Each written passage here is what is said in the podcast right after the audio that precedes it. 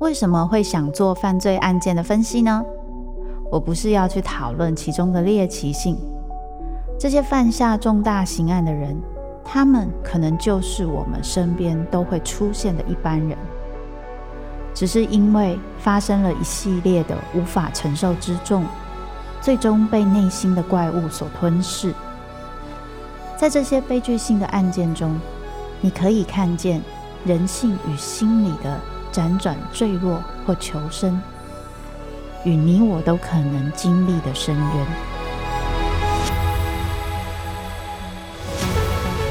我是周慕姿，我的全新订阅节目《周慕姿读犯罪脚本》，被恶魔追逐的人，带你从心理学的角度探索人性的黑暗面。以及他们内心始终没说出口的挣扎。现在就到 Apple Podcast 以及静好听，搜寻周慕之读犯罪脚本，被恶魔追逐的人。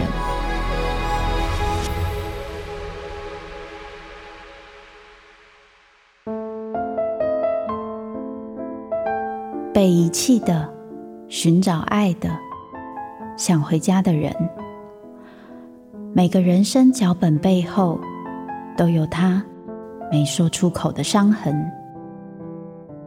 周慕姿读灵魂脚本。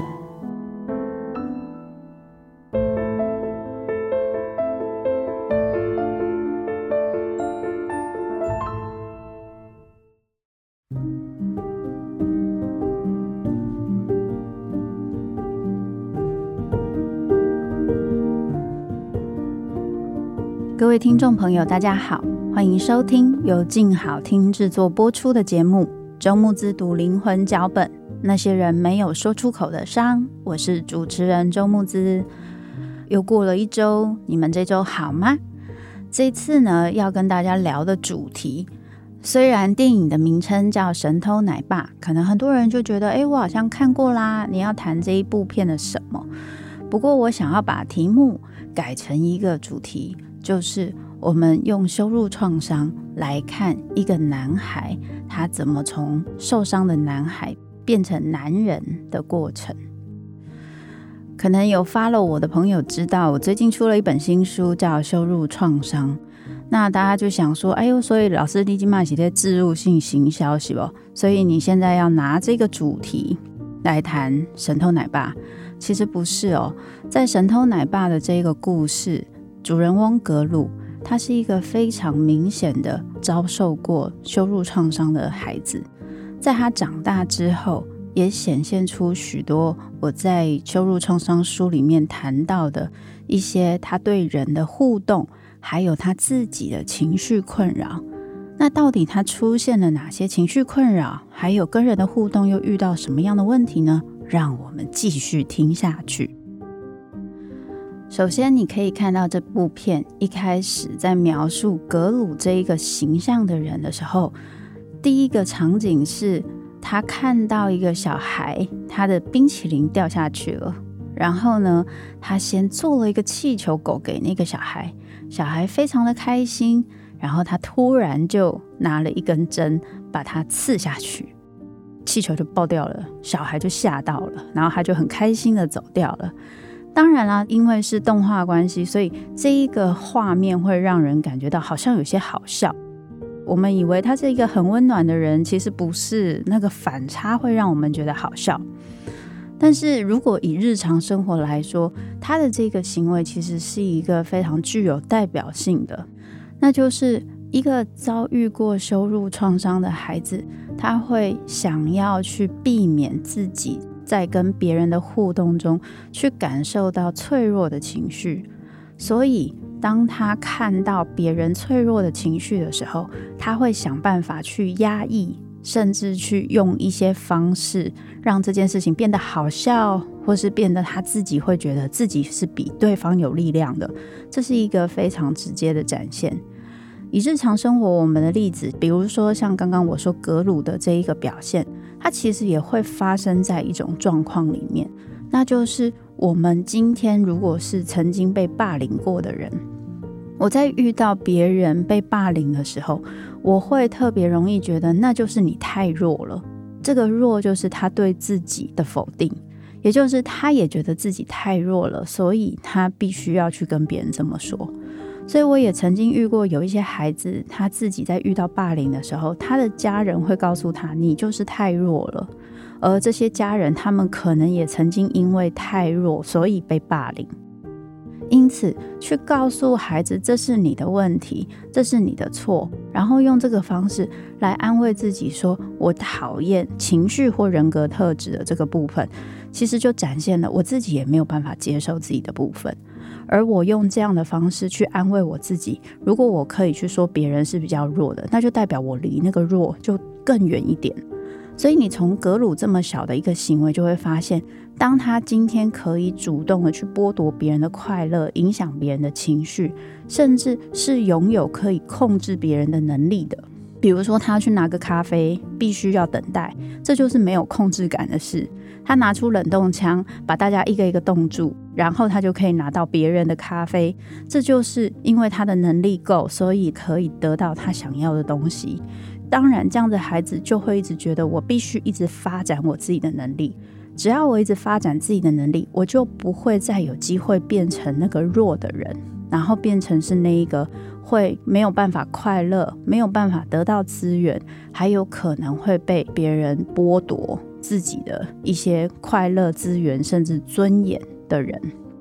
所以你会看到他在犯罪的部分，也是追求一次又比一次高的成就。他一定要比别人好，他一定要赢过更多更多的人，成为最好的、最厉害的一个犯罪者。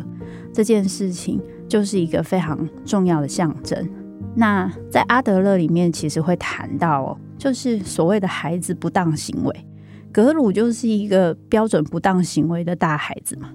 那所谓的不当行为，当然是就是他犯罪这件事情，他的犯罪让他出现了一个成就感，而且他可以得到大家的注目，大家都想知道这个犯这么大的罪的人是谁。所以在阿德勒的心理学里面，其实是有提到，孩子的不当行为背后通常有四个目的：一个是过度的寻求关注，一个是争夺权力，一个是想要报复，也就是讨回公道，或者是他自暴自弃。其中，过度寻求关注这个是最多孩子他们在出现一些问题行为里面最大的表现，而格鲁直接把这一件事情发展到最高。这时候大家就会好奇啦，可是他所经历的羞辱创伤是什么？为什么会让他变成这个样子呢？当然，这个时候导演没有让大家等太久，很快的就出现了一个妈妈。这个妈妈她有多厉害呢？她打了一通电话给格鲁，第一句话就说：“那个金字塔不见了，我是打电话来恭喜你，你又犯下了一个很了不起的罪。”然后后面他就讲了一句。还是说，这其实不是你做的，是那些不会只偷模型的人的神偷做的呢？意思就是，格鲁他其实之前也有偷自由女神像啦，或是偷法国的铁塔，可是他在偷这些东西的时候，都是赌城的模型版。所以他妈妈是在笑他说：“哦，我是来恭喜你，你偷了金字塔啊？还是其实这件事情不是你做的，是那些不会只偷模型的人做的？”哇塞，你看这句话好酸哦！所以说不定他妈妈早就知道这不是他做的，只是想要打电话来刺激他说：“你看看人家做了这个事情，你想犯罪也不会犯一个比较厉害的罪，还只会偷偷模型而已。”哇，这个真的是。真的是有练过，但当然啦，动画为了要有趣，他的说法、他的方式会比较好笑一点。可是你想想，如果今天你的日常生活中有一个人是会这样对你的，你不管做了再好的事情，他都会告诉你，你做这个没有什么大不了的。你看那个谁谁谁，他还会做什么？你考一百分，一百分有什么了不起？那个谁谁谁，人家都拿到奥林匹克的什么奖？那个谁谁谁，他还拿到出国念书的奖学金，然后你只不过是拿个一百分而已。也就是说，这一种比较的羞辱，其实一直存在在我们的文化里面。而其实不止我们的文化，你看格鲁这一个剧本，基本来说是外国人写的啊，可是这一种比较跟羞辱的部分。其实常常存在在我们的教育当中，让我们会因为这样而受伤。所以，这个受伤的格鲁，他即使已经长大了，他还是做了一件非常标准的事情，就是马上报告我有新的计划，我可以做得很好之类的。那妈妈当然没有怎么专心听，于是他在跟他妈妈谈话的这个过程中，让他非常的不开心。他在开车的时候，就决定去把前后会挡住他的车位给撞翻，让他可以把车停下来，然后就蹦蹦。这是一个非常标准，就是我不敢直接对着让那个造成我羞辱创伤的人生气，所以这个愤怒呢，我会在日常生活的其他部分去表现，然后它可能会伤害我们的关系，甚至会伤害其他其实没有造成这样子状况的人。更甚者，如果是你跟其他人的互动让你有这个感觉，你也有可能会把这个愤怒或是这一些没有消化完的情绪丢到别人身上。所以刚刚讲到他跟妈妈的这个电话互动之后，会不会又勾起他的一些回忆？其实会的。修复创伤最麻烦的地方是指，它不会因为你哦很久没有遇到这个事情，或是你长大了就可以让这个创伤变得更少。很有可能的情况是，当你今天就是因为已经有伤口了嘛，所以只要发生一点点小事情，它就会马上把你带回过去那个很没有力的。然后被羞辱的感觉，自己是很逊的、没有用的那个感觉，然后你就会陷在那个感觉里面。所以这个时候的格鲁原本是要跟一个银行家去报告他新的计划，要去借钱。结果他打开那个月球计划的时候，他突然想到，小时候他其实跟妈妈说过：“我一定要上月球。”妈妈就跟他说：“哎呀，孩子，那真是遗憾。”猴子上太空的实验已经结束喽，意思就是他妈妈说他是一只猴子。其实格鲁在《神偷奶爸》的第一集、第二集，其实常常有一些回忆，就是他回忆到他过去的一些创伤经验，包含他是独生子，他跟妈妈相处，他是单亲，所以他非常仰赖妈妈对他的肯定跟对他的看法。可是偏偏他妈妈是一个性格很严苛的人。那妈妈的确也很厉害，你看到了都已经那么大年纪了，还可以去练，不知道是跆拳道还是空手道，真的蛮厉害的。很多事情可能都会，所以他妈妈也许对这个儿子的要求很高，对他的期待很高，可是基本来说，从来没有对他的孩子说过好话，大部分都是这一类讽刺性的语言。有一幕其实我看了蛮难过的，就是当格鲁在说。妈，我做了这个，你看，然后妈妈就，嗯，啊，哇，妈，我又做这个，你看，然后又升等了，变得更厉害了，嗯，然后又，妈，我又做了这个，你看，然后可能更厉害了，然后妈妈可能真的有点惊讶，哦，好厉害哦，但是她的反应还是，嗯，所以你从这里就看到格鲁是一个，他永远都在努力去争取母亲肯定的一个孩子。他一直困在那个我永远都不够好，永远都不会被妈妈看见，永远都不会被妈妈肯定的那个创伤里面，永远都会因为我不够好，所以妈妈会对我说一些让我觉得自己很糟糕的话。这个羞辱创伤，它是会造成你的情绪重现的。什么叫情绪重现呢？在格鲁那时候打开他的月球计划的时候，就想起了他跟妈妈月球的这个对话。当然，在这一部片，他用这个很简单的画面，让大家可以理解格鲁跟他妈妈的关系，还有格鲁对自己的要求，跟他为什么这么执着于他要做到一个顶天立地、惊世骇俗的大犯罪。但是你在看那一个画面的时候，很有可能我们的情绪重现其实不一定是有回忆的，可能只是那个感觉上来，就是我觉得我很丢脸，我觉得我有些事情做不好。我觉得我比不上别人，那个感觉是很强烈的。所以当他带着这个感觉进去跟这个银行家谈判，然后把自己讲得很厉害，他可以做到什么？结果银行家就告诉他：“你已经老了，有比你更厉害、更年轻的一些犯罪者，比如说外面的那一个，就是最近偷了金字塔的人。”格鲁并没有对那个银行家发作，你可以看他跟这个银行家的互动。跟他和妈妈互动很像，他面对权威的时候其实是比较畏缩的，然后权威是拥有资源的，他必须要讨他们欢心，这是一个非常明显表现。可是当格鲁今天自己有力量的时候，他会去欺负那些可能他看不起，或是他觉得被伤害，或是那些他觉得他可以有力量伤害回去的人。所以他出来之后，刚好就遇到那个 Victor 嘛，那个 Victor 就是把那个金字塔偷走的人，他就直接拿了冷冻枪就开，然后就把他冻在那边。这当然是一个很好笑的一幕，可是。我们都可以理解为什么这件事情这么做，可是我们可能不了解那个深处里面的创伤。那个创伤就是，你如果存在，我就不够好，所以我把你消失了或伤害了，我也许就会觉得自己好一点，我会觉得我自己是有力量的。可是问题是，今天这个创伤的造成是不是这个被比较的人？不是，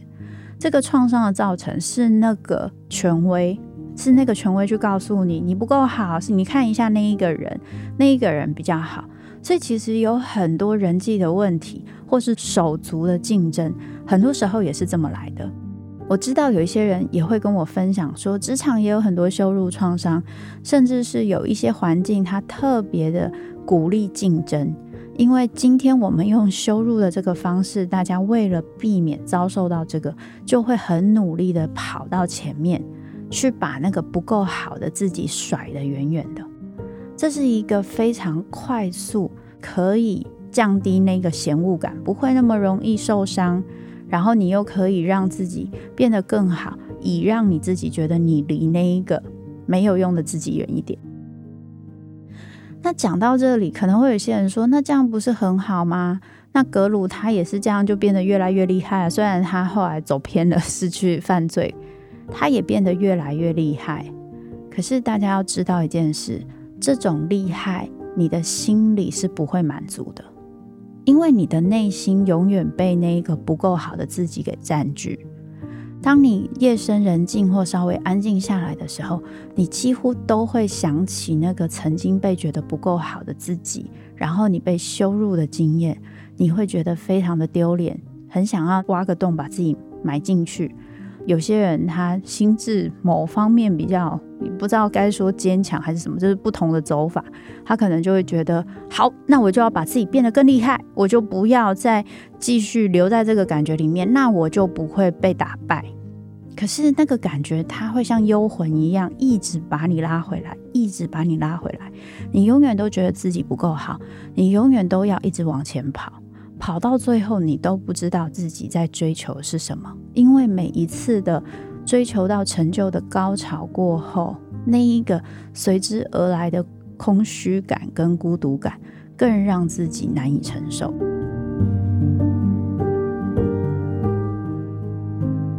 所以你会看到格鲁，他非常非常的努力，期待获得母亲的肯定。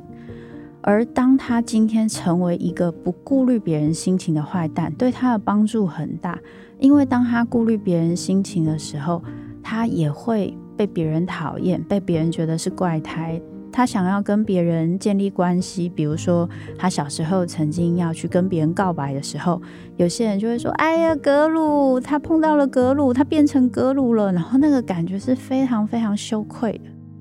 所以要让自己。可以变得更坚强，不被这一些羞愧感给伤害。最简单的方式就是不要在乎别人的感觉，这样我就不会那么在乎有没有被爱，我就不会受伤。这是一个非常标准的羞辱创伤的逃避依附会采取的一个手段。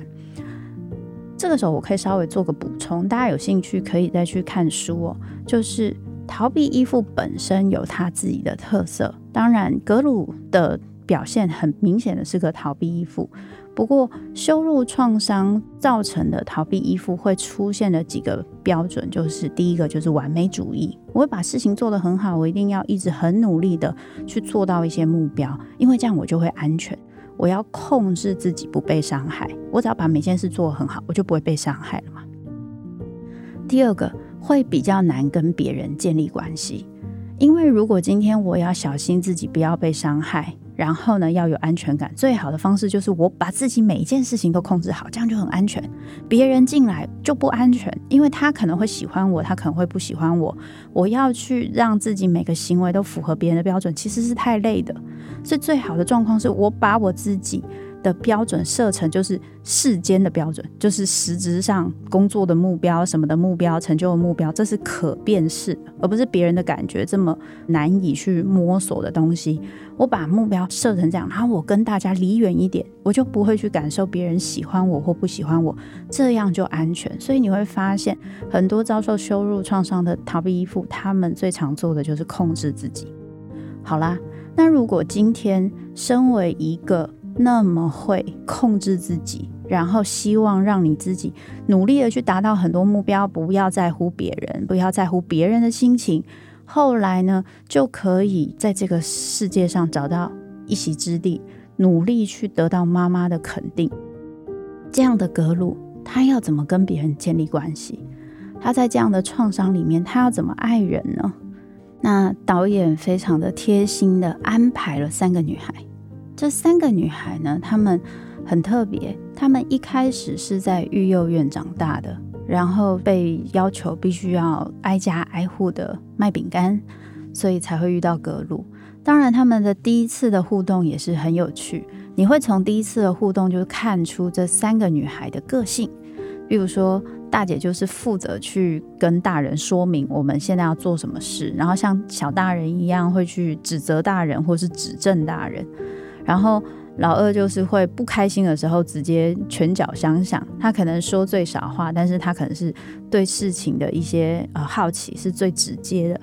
老三呢，最小的那个孩子，他其实是一个最温暖的孩子，他可能是三个孩子里面在面对受伤经验中是最少的，所以他很容易可以表达出他对一个人的喜爱跟感受，而且他是期待爱的。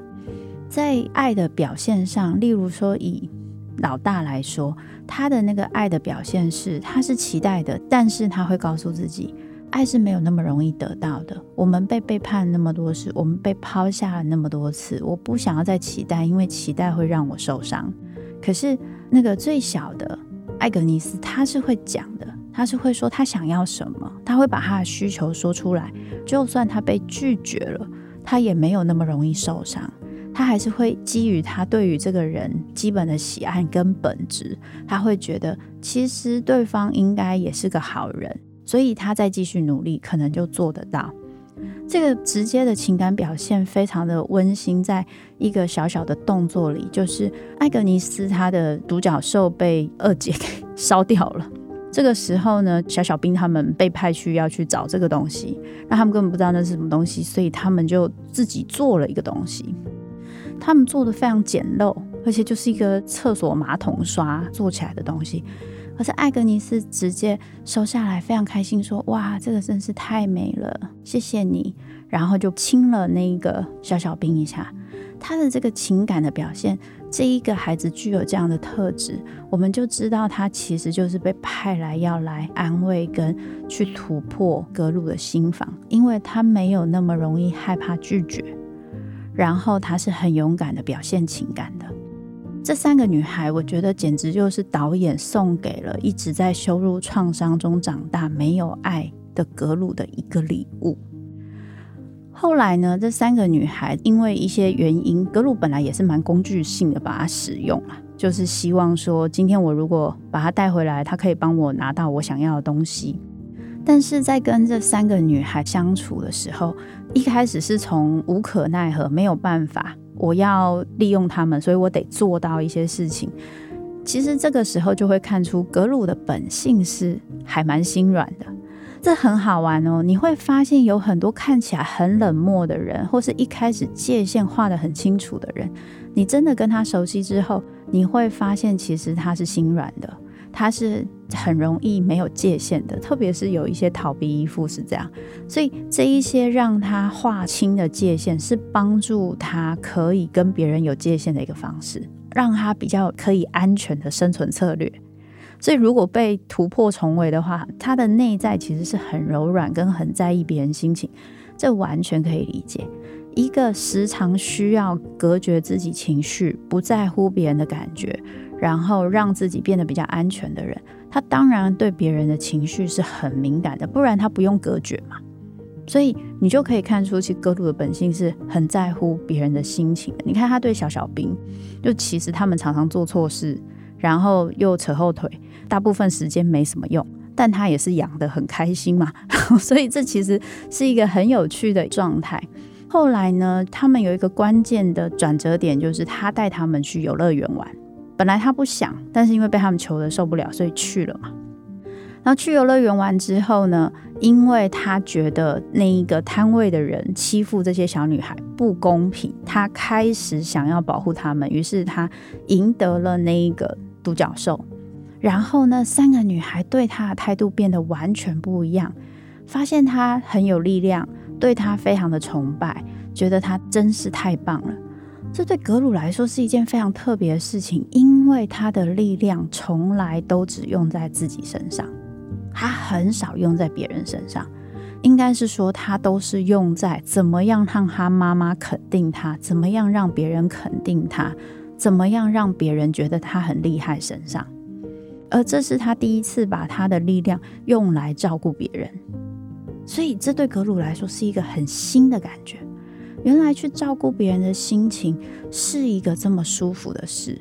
然后两边的正向互动是这么特别的，而这种感觉是我从来都没有过的。这对格鲁来说，其实是一件非常重要的一个知道了哦，原来被爱跟爱人是这么一回事啊的一个非常重要的转折。但是，当他开始可以感受到这些，也开始会在意别人的时候，他就不是无坚不摧的格鲁，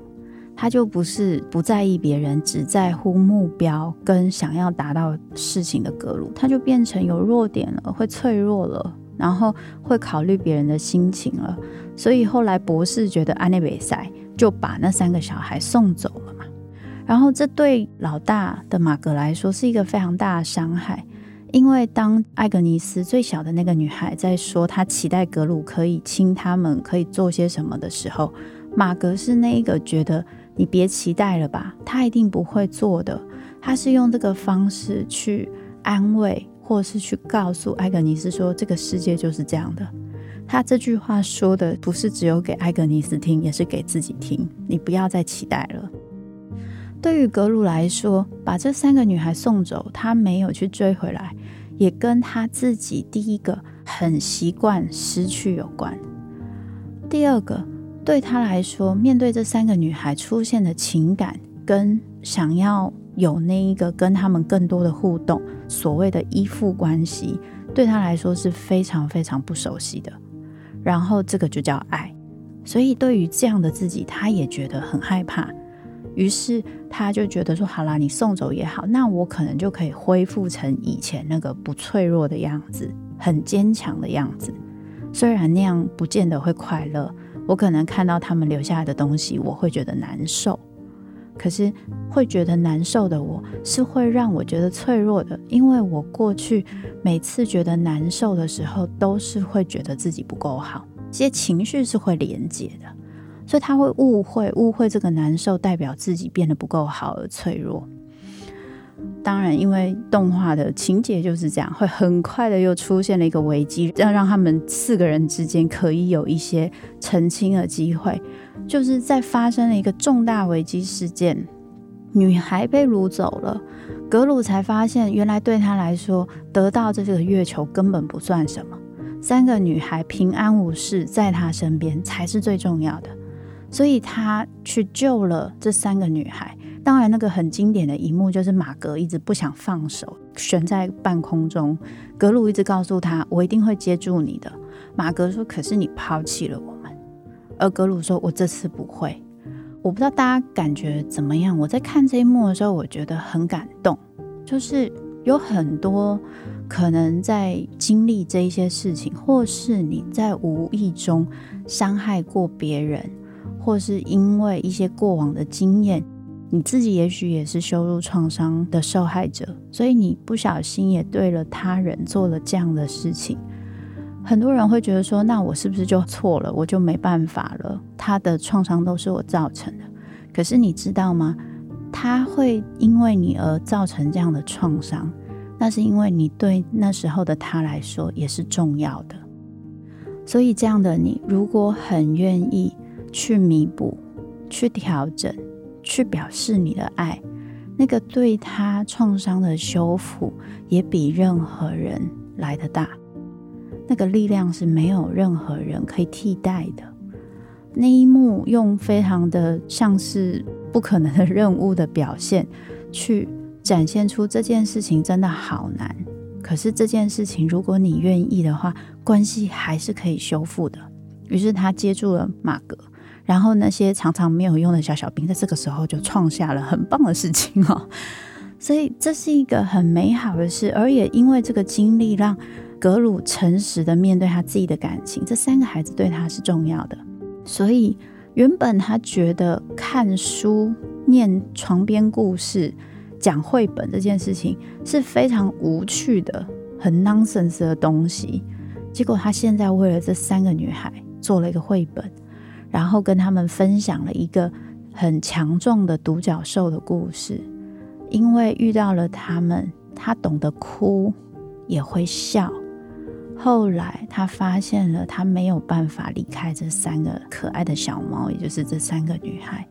所以他把这一个绘本做出来送给他们，想告诉他们说：“我是爱你们的。”这是一个非常标准逃避依附会做的事情，就是我没有办法直接告诉你我好爱你，我会觉得那样很肉麻，可是我会做一些事情让你知道我真的觉得你对我很重要。而这三个女孩，她们也懂了，所以她们抱住了他。我觉得那一幕是非常非常感动的。对于格鲁来说，如果他今天不是先认识这三个女孩，然后去经验如何在受伤之后还能学会相信关系，学会可以付出爱，跟感受那个被爱跟被需要的感觉，他没有办法直接踏入伴侣关系。因为你可以想象，以这样子的格鲁，他在面对这三个女孩的时候，其实这三个女孩跟他小时候是很相像的。她们很缺乏爱，然后没有被好好照顾。可是还好，还有艾格尼斯，他是会直接表达爱的。而马格也在感受到格鲁的努力之后，愿意告诉他“我爱你”。这对格鲁来说，就像在跟他小时候的自己做一个和解一样。就像他重新的去照顾那个没有被爱的自己一样，而这一个过程让格鲁可以跟自己也跟这个世界开始产生连接，开始知道怎么样去付出爱之后，他后来再遇到一个成人的伴侣，他才有办法好好的去跟对方建立一个比较成人的伴侣的对等的。互相尊重的一个爱的关系，所以我认为这三个女孩的这一个设定是非常非常重要的。说到这里，大家有没有觉得天哪？这些看起来好像很大众的、很八股的剧本，其实都很有道理。没有错，我觉得最酷的事情是，大家其实都对一个角色的人物设定设定的非常的有层次。所以，当你知道格鲁是一个小时候是单亲，非常的依赖妈妈，而妈妈又会羞辱他，然后因为他不擅长跟人相处，所以他在学校又被觉得是怪人，因为他有跟别人不一样的能力，对别的事情有产生兴趣，所以更难去融合在社会当中。你就可以理解为什么他后来会慢慢的变成一个犯罪者，然后这三个女孩又是怎么救赎了他。而他也从这三个女孩的身上去抚平了他没有从妈妈身上得到的爱。后来整个要结束的时候，妈妈跟他说了一句：“我觉得我真是以你为荣，你成为了一个家长。”其实妈妈在讲这一句，可以说是他们的和解，可是你也可以说是妈妈自我的一个肯定，因为她自己就是一个家长。所以，也许妈妈她自己也可能在照顾格鲁当中也有一些辛苦，或是她自己也有一些复杂的情绪。可不论如何，格鲁最需要的肯定却在这个时候得到了。而这个时候，是他越来越看清楚自己的价值，因为这三个女孩的爱让他知道他自己是很重要的。他已经没有这么的追求他妈妈对他的肯定的时候。所以是一个锦上添花的概念。当他能够和自己和解，然后开始和这个世界建立关系的时候，他就已经没有那么在意那一个曾经羞辱过他的人。我觉得在面对创伤的时候，其实是一件很不容易的事，因为最矛盾的地方是，有的时候如果我们的创伤是源于某些人，我们会一边的气他们、恨他们，但我们却又一边可能是需要他们的爱。有时候我们可以承认，有时候我们不行。可是当我们今天在跟一个也许不一定给得出爱的人去期待他的爱的时候，其实是很难的。因此，我们今天要怎么样去把自己爱回来，去好好的照顾、安慰那个受伤的自己，然后我们会愿意在这个过程中也给别人爱，给予别人自己。能力上能够做到的照顾，得到他们的回应，知道原来我还是可以跟别人建立很好的关系。我不是永远都是留在童年的那个我，只能爱着那个会伤害我的人。这对我们来说是一个很不简单的功课，而我深深祝福大家都能够慢慢的找到你可以相信。可以依靠、可以给爱、更可以被爱的那一个人。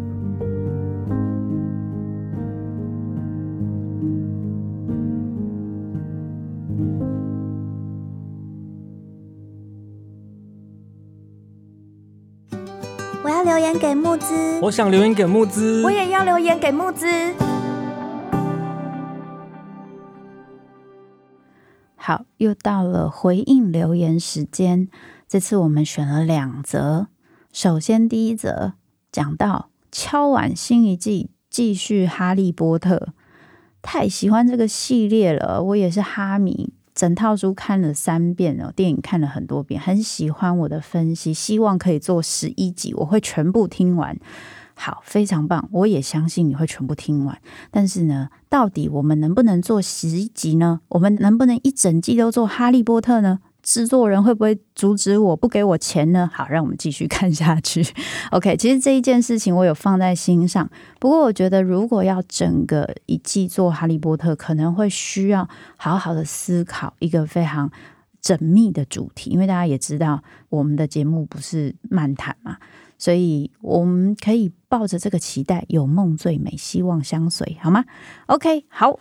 第二则。有些人说：“哎，我每集都刷三次以上哦，而且老师的声音跟内容太疗愈了，就常常在车上放出来，全家四口一起听，收获良多。”哎，看到这则，其实我很有感觉。我有很多朋友就是留言告诉我说：“哎，老师，你的这个 podcast，我小孩才几岁，然后就听得非常入迷。我突然发现，其实我是可以走亲子市场的，我好开心啊！所以。”嗯，告诉大家，我已经想好了我的艺名，我的艺名是海豹姐姐，好不好？OK，谢谢大家给我的留言哦。那接下来每一集我也继续一样会选择几则跟大家分享。好的，感谢各位的收听，请大家持续锁定由静好听制作播出的节目《周牧之读灵魂脚本》，那些人没有说出口的伤，并下载静好听 APP。我们下次再聊。想听。爱听就在静好听。